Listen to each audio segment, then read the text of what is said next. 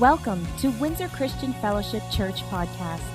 Our church vision is to win generations to Christ, connect them to his master plan, empower them to succeed, and grow the kingdom of God. For other podcast resources or more information about Windsor Christian Fellowship, please visit us at www.wcf.ca.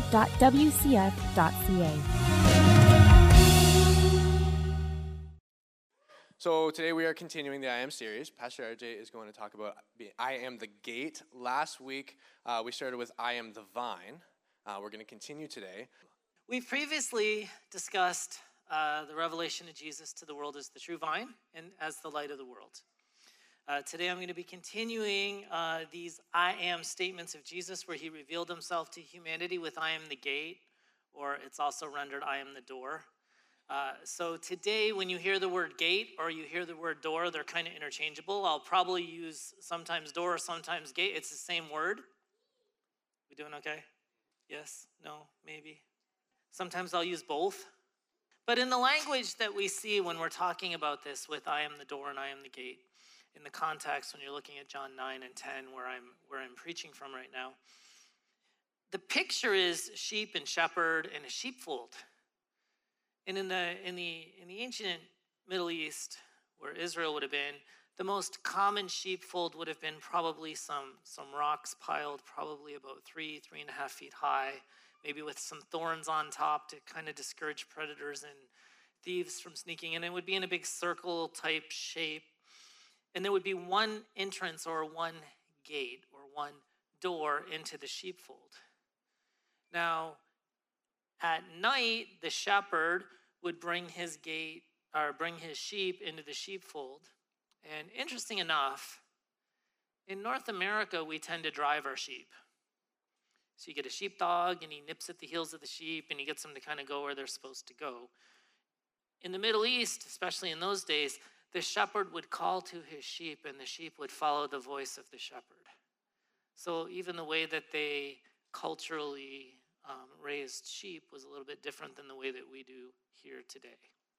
Now, that said, um, at night they would bring the sheep into the sheepfold for protection.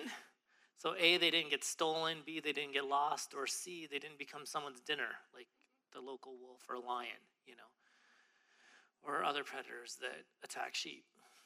Now, sometimes out in the rural areas, I'll say, someone would have a sheep pen attached to their house. And often in those cases, the shepherd would actually become the door and he would sleep across the doorway to the sheep pen or the entrance. In the cities, uh, they would get a watchman and they would bring multiple herds in to the sheep pen that was a little bit larger. And, and the watchman's job was to make sure that no one stole the sheep and, and that they only went with their shepherd. But interesting enough, multiple flocks could come into one sheep pen, but when the shepherd came and started calling to his sheep, his sheep would follow him out the next day. So, this is the language, this kind of the context of this picture. Now, obviously, there's some spiritual revelation connected to this physical picture um, that we're talking about. So, in John chapter 9, if you're, if you're reading, you're going to see Jesus heals a blind man. And the religious leaders are quite upset about this, the Pharisees. And eventually, after questioning the guy and he wasn't answering their questions how they wanted him to, have you ever asked someone a question and they didn't answer it how you want them to? Come on, husbands and wives, this is a classic. This is a classic. The wife looks at the husband and says something like, um, Does this dress make me look? There's no right answer, man. a setup. no. Uh, the, the thing that I'm saying is, when the Pharisees, the religious leaders, were asking the blind man questions about who healed him, he wasn't giving them the answers they wanted. So they eventually threw him out of the synagogue. They kicked him out of the church because he didn't answer their questions. And part of it was he chose to recognize Jesus for who he was. And they, the spiritual leaders who should have seen who Jesus was revealed um, through the scriptures, didn't. So, really, the blind man got his natural sight and his spiritual sight, and the people that could see were blinded to the truth. That's another message. So, in this context, two things both sheep and the shepherds would have come to the gate, but Jesus refers to himself as the gate. Okay, now the, the people that would be following the shepherd, in this case, following Jesus or following the religious leaders, right? See, because they wanted to be the shepherd to the people. And, and Jesus was the true shepherd to the people, which we're going to talk about in another lesson, but he was he said, I am the gate. Now, in this dialogue, okay, Jesus, in the context, even goes so far in Matthew 7, which I'm going to get to, as to call them false prophets. Now, how many know when you're talking to religious leaders and you tell them that they're a false prophet, that usually goes over like a lead balloon? It doesn't float like you think it's gonna. In John 10, verses 8 and 9, I'll read it out of the Amplified. All who came before me, this is Jesus, as false messiahs and self appointed leaders are thieves and robbers. So he's saying he's the gate, so the only way the other people came in is by climbing over the wall of the sheep pen and trying to steal the sheep. But the true sheep did not hear them. Case in point, this blind man who was healed by Jesus was continuing to follow Jesus even when the religious leaders of the day kicked him out of the church because he was following Jesus and he knew Jesus' voice. I am the door. Anyone who enters through me will be saved and will live forever and will go in and out freely and find pasture or spiritual security. That's how the Amplified renders it. So Jesus is explaining again to the Jewish leaders and the people that he is the entrance to heaven. There is no other way to heaven except through Christ, and he's stating he is the door, he's the gate to eternal life. So if you want eternal life, you will not find another way to eternal life except through Jesus. He is the doorway. He's the gate. Now he's the gate to the Father. Ephesians 2:18 amplified for it is through him that we both and contextually you see it's Jews and Gentiles have a direct way of approach in one spirit to the Father. So it's through Christ that all people are able to approach the Father. He's the door. If you want to approach the Father, you have to go through Christ. If you don't go through Christ, you cannot approach the Father. Now, this is really important because today, we have religious leaders around the globe that are suggesting that there's other doors besides Christ alone. There's other pathways to heaven. They are thieves and they are robbers who come to steal, kill, and destroy your life. Any religious system where man creates the rules or the pathway to, to meet with God will not lead to the abundant life that Christ has promised us because God is the one who establishes the means of the covenant, the terms of the covenant. God is the one who establishes the way that we approach Him. And He makes it pretty clear when Jesus says, I am the gate. In other words, when Jesus says, I am the gate, He's making a statement. If you want to get to the Father, you have to go through me, period. Anyone that says anything different is lying to you. Now, watch. This ties in really closely to another conversation in Matthew 7. I'll start in verse 13. Enter through the narrow gate, for wide is the gate and broad and easy to travel is the path that leads the way to destruction and eternal loss. And there are many who enter through it. Which way? The path of destruction. But small is the gate and narrow and difficult to travel is the path that leads the way to everlasting life, and there are few who find it. Immediately, in verse 15, same context, same conversation. Jesus says, Beware of the false prophets, teachers who come to you dressed as sheep, appearing gentle and innocent, but inwardly are ravenous wolves. Now, this passage, when I look at that, I'm not convinced that this is only for sinners and non believers on the outside looking in. Okay, I don't think it's limited to that. I think that there's people in religious systems of worship and religious systems that have a form of godliness that deny the power of it. And they play church and they believe in Jesus, but they don't obey his commandments. And there's a huge difference between someone who acknowledges Christ and someone who obeys his commandments and produces the fruit of the Spirit inside of their life. And if you want to be a little bit more sobering on this, jump down to verse what? 21? And this is one of the most uh, put the fear of the Lord in you passages in the New Testament. When I read this, it puts the fear of God in me. and it should put the fear of God in you. And if it doesn't, I have some concerns. It's a very sobering passage. Not everyone who says to me, Lord, Lord, will enter the kingdom of heaven, but only he who does the will of my Father who is in heaven. Many will say to me on that day when I judge them, Jesus knew he was going to judge us. Lord, Lord, we have not have we not prophesied in your name and not driven out demons in your name and done many miracles in your name? And then I will declare to them publicly, I never knew you. Depart from me, you are banished from my presence, you who act wickedly, disregarding my commands. Jesus makes it very clear. He's the gate, He's the doorway, He's the pathway. It's a narrow way. Few are going to find it. There's a lot of people that are in churches, they profess Christ, but they don't obey His commands. And when I read that, okay, God, am I obeying your command? Am I doing what you? And yes, we can have an assurance of salvation in Christ. But the truth is, what are you producing in your life? Are you producing the fruit of the Spirit? Or are you producing the lust of the flesh? Which works are being produced? Because when God judges you, it's not based on your profession of faith, it's based on your obedience to his commands, loving him and loving people. That's what the scriptures teach. Now watch. 1 Timothy 2 5. There is one God, one mediator who can reconcile God and humanity, the man Christ Jesus.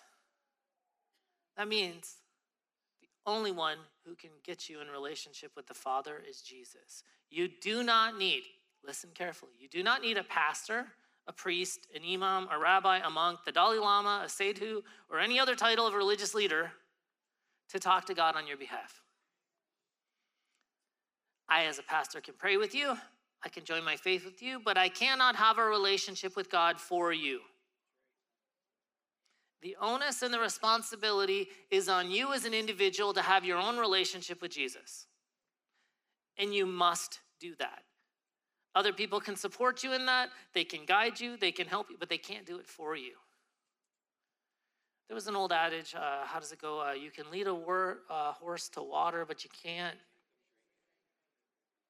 I mean, you can salt the oats, you can encourage them to drink, but you still cannot make the horse drink. You do relationship with God, you and God. Your husband and wife are, you can't blame them on Judgment Day. You can't blame your kids. You can't blame your boss, your coworkers, your neighbors. You can't blame anyone else for your actions and your responsibility before God. This is a fun message. Come on. You only have relationship with the Father through Jesus, who is the doorway. Okay, the gate to heaven. So, here, when you go to a uh, amusement park or, or a venue, you know, like we took the kids to Cedar Point, or we went to Dollywood, or my other daughter went to Wonderland, Canada's Wonderland you know, there's these big places where, how there's one gate at the entrance that you walk through. And if you don't go through that gate, you don't get in. You see what I'm saying? And when you come to the gate, you better have a ticket or a pass, whatever, season pass, ticket, whatever. And you show them the ticket, and then they let you in. But if you don't have a ticket, guess what? You're not getting in. If you want to go to heaven, the gate is Jesus, and the ticket is acknowledging his lordship in your life, accepting his sacrifice for your sins, which you're repenting of, forgiving others, right? You forgive others, you receive forgiveness from God. And then you obey his commandments. In some circles, when they preach salvation, they leave out the part about obeying the commandments of Jesus, but it's part and parcel for salvation. You cannot be saved if you're not trying to obey the commandments of Christ. Blasphemy, it's in Christ alone, not our works. You're right. But doesn't it talk about over and over again in the scriptures if your heart is changed, your actions are going to correspond to that? Faith without corresponding actions is what? Dead or useless. Okay? That's very biblical in that teaching. Now,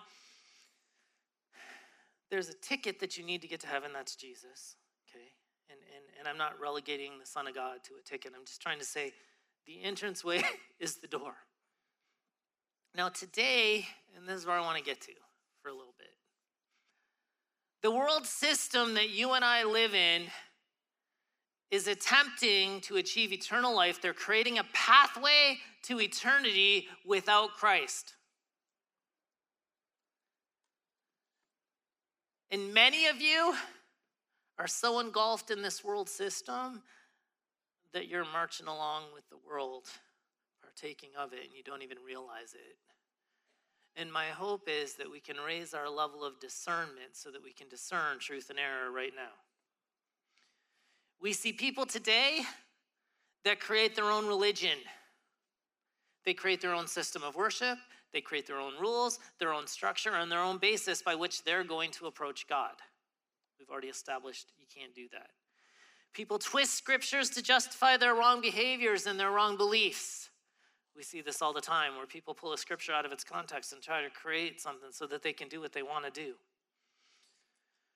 Uh, people appeal to humanism as a pathway to eternity, and I'm going to focus on that one a little bit in a second. But today we see people looking to science to prolong their life indefinitely, bypassing the need for Jesus. Okay? So hear me when I say this, and I'm just going to highlight a couple things. I'm not going to go into great detail. But any attempt to achieve eternal life without Christ is not going to lead you to where you want it to go. Are we doing okay? You following me? So, when the world is trying to achieve eternal life without Christ, it's going to end up false. Now, currently, some of the things I'm going to talk about, you're going to look at me like I'm crazy, but do your research. It's all fact, it's all truth, it's all happening. Okay? I talk to people, they're like, well, that happened in Star Trek. Yeah, 30 years ago, that was Star Trek. Today, it's your reality. And we need to be aware of what's really going on in the world and what Satan's system or his order is trying to accomplish. Let me tell you, we already see the nations of the world starting to unite around some of these keywords or these taglines or these banners. We're seeing it right before our very eyes. You've never seen so much unity amongst the nations except on these things. They fight on everything else, but they agree on these things. Right now, research is being done because they want to be able to upload their brain or their consciousness to the cloud because, in their opinion, your brain is simply a series of on off switches, binary digits on or off, so that your consciousness and your memories can be uploaded to the cloud so that when this shallower body fails, we can just download it into another one. Have you looked at, and I'll just highlight one, okay? Now, now understand,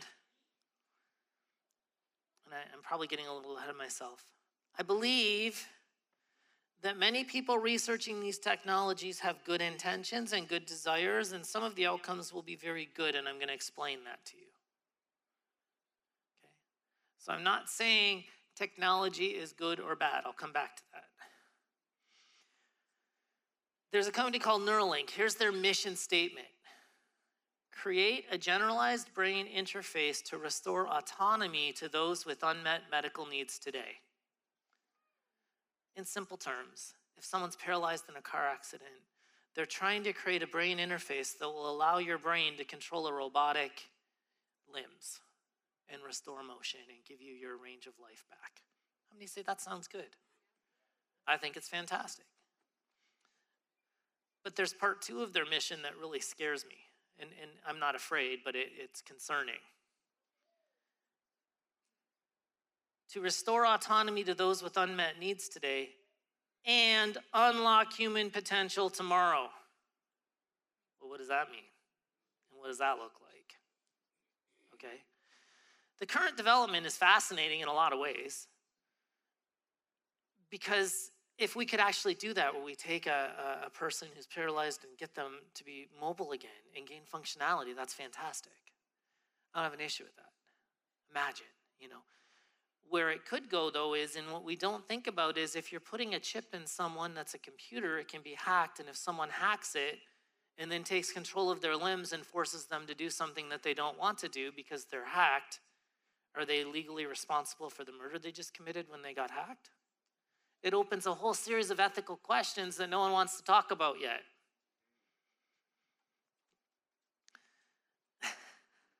dun dun dun. Have you done any research on nanotransfection? Anyone? Two of you know what nanotransfection is? They now have technology, and it's going into human studies probably this year. They'll begin the human trials in vivo. Learn the language, understand what you're talking about. Okay? They can take a damaged cell or a diseased cell, and with energy, they infuse it with DNA that causes it to reform as a healthy cell. Now, the applications of this are mind boggling.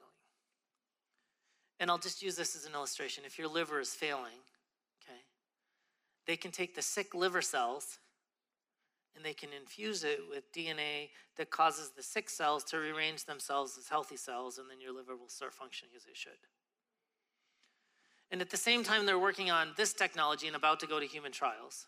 Okay, they're developing nanotech little micro machines, little tiny robots that they can inject into your system that will find the diseased cells and replace them and start functioning in their place. So essentially, you could end up with a literally a robotic liver instead of one that you have. You don't need a liver transplant anymore. You just need some injections where the disease cells get tra- changed out for machines that function as cells. Now, we do heart valves and we do robotic limbs, and I'm not saying these things are good and evil in and of themselves. I'll come back to that.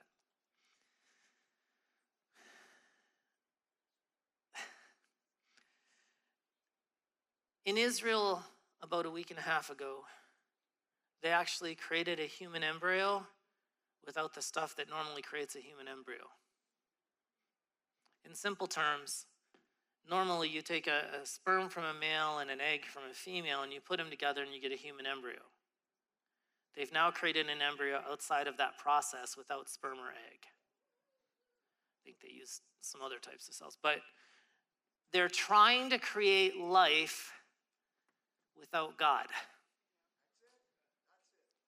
Are they going to create sustainable life? Not yet. Are they ever going to get there? I don't know. Maybe. But imagine the application of that for the thousands of people around the world that desire children but are unable to conceive for one reason or another. This could change the lives of so many people to give them the ability to procreate. Again, many people are researching these technologies for the good of humanity, to help humanity. There's many questions around these technologies, but I'll give you a very simple illustration. I am talking to you on a public address system with a microphone and some speakers and amplifiers. Okay. The truth is, if I turn off my mic,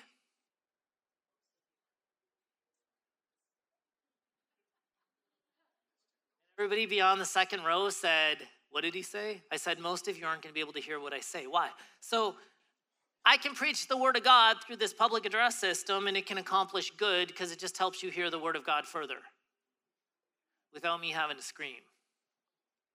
Okay? But a witch can come up here and cast a spell on somewhere, a Satanist can teach about Satan, or someone can lead people into false religion just as easily with the public address system. Is the public address system good or bad? It's neutral, it's the intent of the user. And while I believe that most of the people working on this technology have good intent for the betterment of humanity, there are some people that are going to take this technology places that you don't want it to go.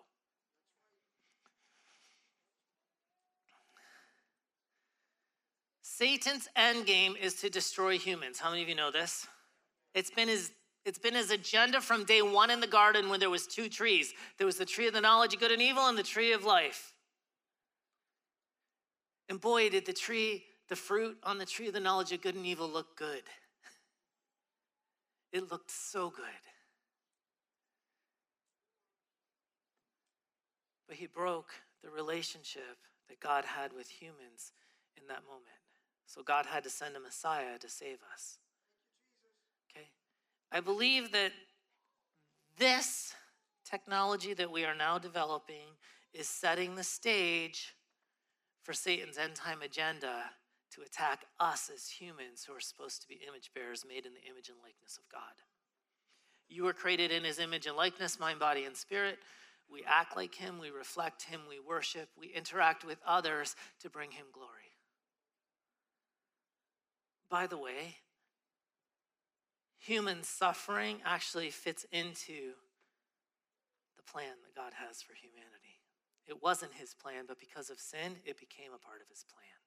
And redemption, and healing, and deliverance, and even death is a part of God's plan now. Because when the law of sin and death entered in, now death, everybody's going to die. Bible says it's appointed a man once to die. Outside of Christ, it's not good to die. Because your future is pretty bleak. Satan's end game is to attack humans. I can see the stage being set now very clearly how the Antichrist is going to usher in his anti kingdom against the kingdom of God. And it looks like he's going to use some of this stuff that I'm talking about right now to accomplish his purposes in the day and hours that are to come. Now, watch. Revelation 13 18. Wisdom is needed here. Let one with understanding solve the meaning of the number of the beast. Another translation talks about let us solve the riddle here. For it's the number of man, and we know six is the number of humans. And then it says his number is 666. And, and to be honest, I don't want to get into the development of this, the controversy of it. I want to get into the ups and downs of it and the 500 other versions of this. I'm simply going to make a statement. When mankind deifies themselves with 666, which is the trinity of man, mankind putting themselves on the throne to be worshiped, ex- excommunicating God from their system of belief and process. Okay? When man becomes God, they no longer are image bearers of the Creator whose image and likeness they were made in, but they bear the mark in the image of the beast or the false system that the enemy is setting up to destroy humans. So when this mark of the beast that they talk about in the book of Revelation, when it comes online, it's coming online with an agenda of mankind rejecting God's order in the earth and humans worshiping themselves in place of worshiping the creator who is blessed forever, right? So so we're coming to a day very soon, I think, and when I say soon, I mean in our lifetime most likely because you can see the stage being set where now the enemy has revealed his hand and if we're wise, we can see what he's trying to do in the earth. And he's trying to attack the sons and daughters of the Most High God as the image bearers. Now, my hope is that in a couple weeks, when I talk about the Good Shepherd, I'm going to bring in the counterpart of this where the church is going to arise and we're going to be glorious. I'm not telling you this to get you in fear. I'm telling you this because we need to wake up and see what we're dealing with here. Because we believe stuff that's happening all around us and we and we're oh yeah okay okay okay. We say yes we say yes we say yes we say okay but nobody stops and asks where's this going?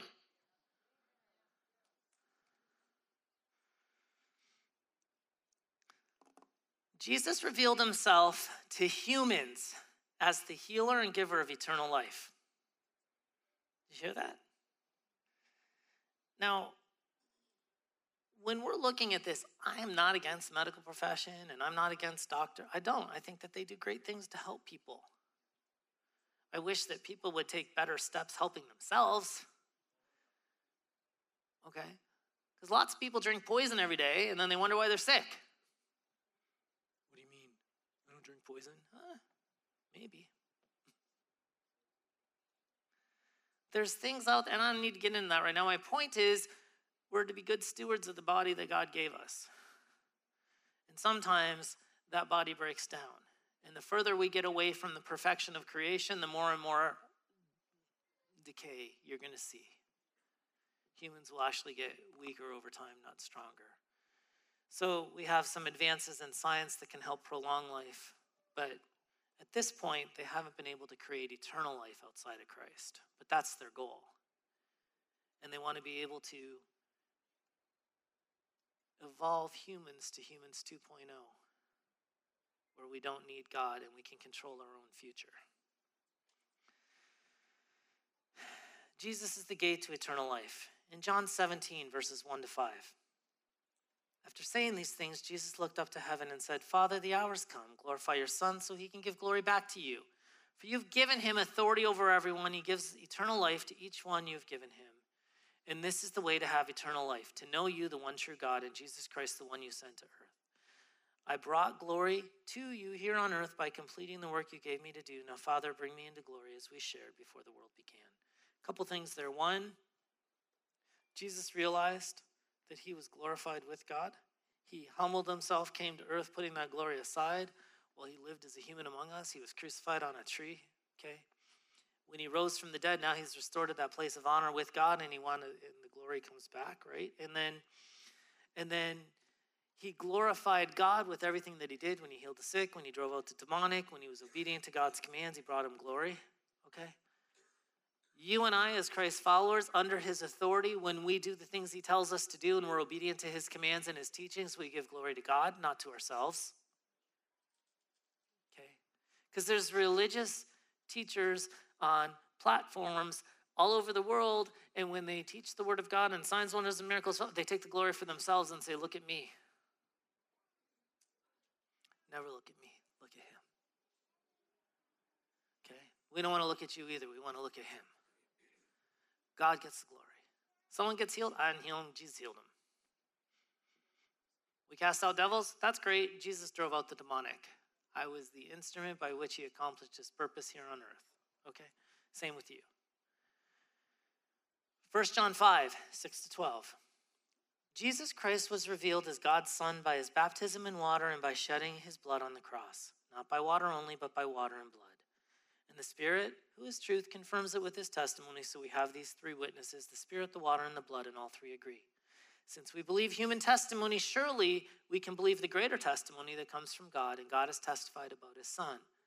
All who believe in the Son of God know in their hearts that this testimony is true. Those who don't believe this are actually calling God a liar because they don't believe what God testified about his Son. Like when Jesus was baptized and the voice from heaven said, This is my beloved Son in whom I will please. You know, God testified about Jesus right there in front of everybody. And this is what God testified He has given us eternal life, and this life is in His Son. Did you catch that? The door to eternal life is only found in Jesus. Period. Your good works will never get you to heaven. Your religious system will never get blessing by this guy or that guy who you know will not get you to heaven. Whoever has the Son in his life, whoever does not have God's Son does not have life. Sorry, whoever has the Son has life, and whoever does not have the Son does not have life. When we look at this, that Jesus is the gate, we live in a time right now where there's a huge battle for truth. Jesus has been established, even in the context of some of those verses, as the cornerstone. The foundation of all truth is Christ, His Word, the Bible that's now revealed to us, God's revealed Word to us. We encourage you week in and week out from this place. As a Christ follower, you need to pray, you need to listen to the instructions of Jesus, and you need to be obedient. And as you read the word, it shines light in the dark areas of your life. And what do you do? You start changing the way that you think, the way that you live, the way that you interact with others. You lay down this flesh and you take up your cross. We live a crucified life as Christians.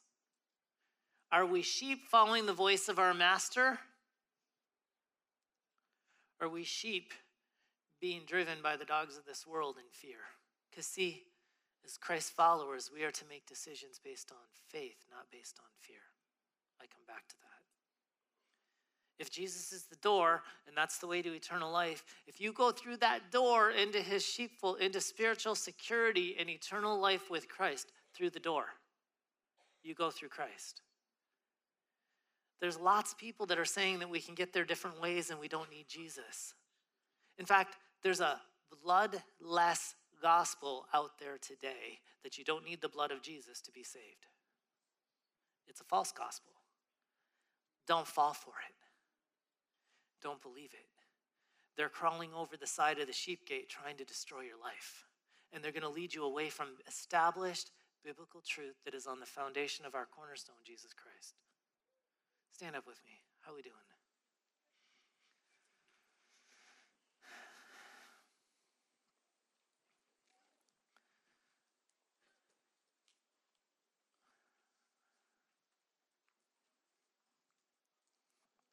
See some of my ministry team in here. If you could come up to the front at this time. Come on up. Pastor Brian, come on up. Pastor, yeah, come on up. James, come on up. Anyone else on the ministry team that's here today? Brandon, I see you out there. A few others. Okay, come on down. Derek, you can come up. Listen, Jesus was revealed to humanity as the healer. And when we partake of the covenant meal, one of the benefits of the covenant is the healing that God has prepared for us, for you and for me. And I think there's a problem when we, as Christ followers, look to the Tylenol to heal our headache before we ask Jesus to heal our headache. Not against the Tylenol, but who you go to first often is an indication of who you have more faith in.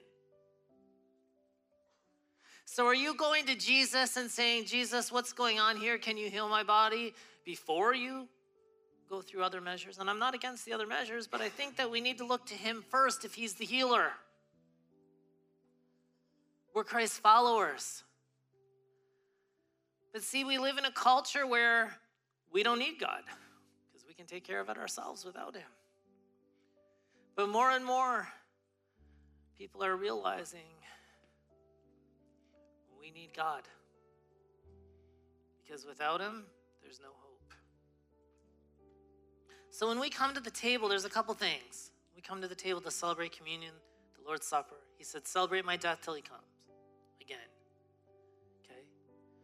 We take the bread, his body that was broken. Why? For your healing. We take the cup, his blood. Why? For forgiveness of sins and freedom from the curse. But the scriptures are clear. If there's anyone sick among you, let him call the elders, the leaders in the church. And what are they going to do? They're going to lay hands on you and pray the prayer of faith.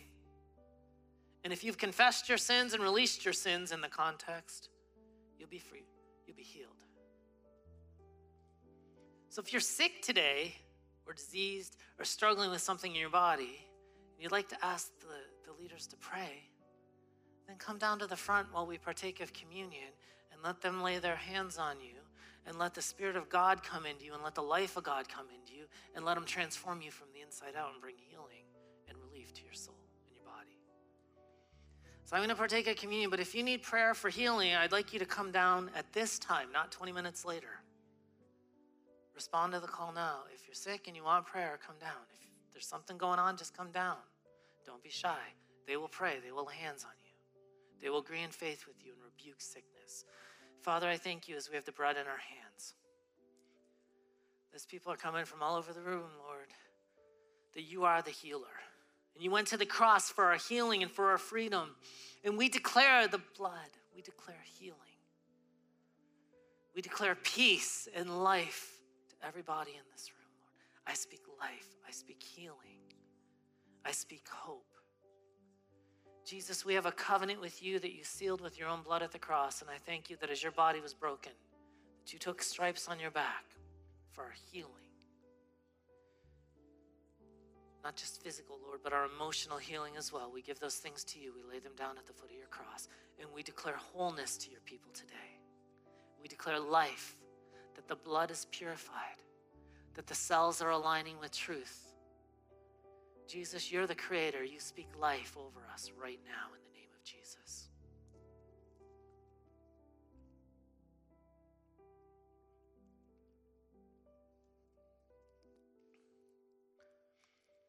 And when we look at the cup, which really is the blood of the new covenant, Father, I thank you. That in the name of Jesus, by the power of your blood, that we can receive forgiveness. The doorway is Christ. The ticket is your blood. Father, I thank you that by faith in your sacrifice, we can be restored to relationship with you. Jesus, we confess our sins. We lay down our life. We release people who have sinned against us today. And we ask that you will deliver us from the curse and restore us to wholeness, mind, body, and spirit. Let your power be activated in your people today. In Jesus' name. You know, and as the ministry team keeps praying, just hang out. They're going to minister, the music will play, and they're going to minister. If you could just keep an attitude of prayer for a couple minutes right now as we start believing Jesus to accomplish his purposes his people. Understand the word has gone forth, you've been given equipping, there's been tools given. Your senses have been sharpened, you're not dull of hearing because the presence of God is coming and the word of the Lord is going into your heart. Let it let it take place understand that it's in Christ alone that we're saved. It's only in Christ that we're safe. So, Windsor Christian Fellowship, you've been equipped, now go.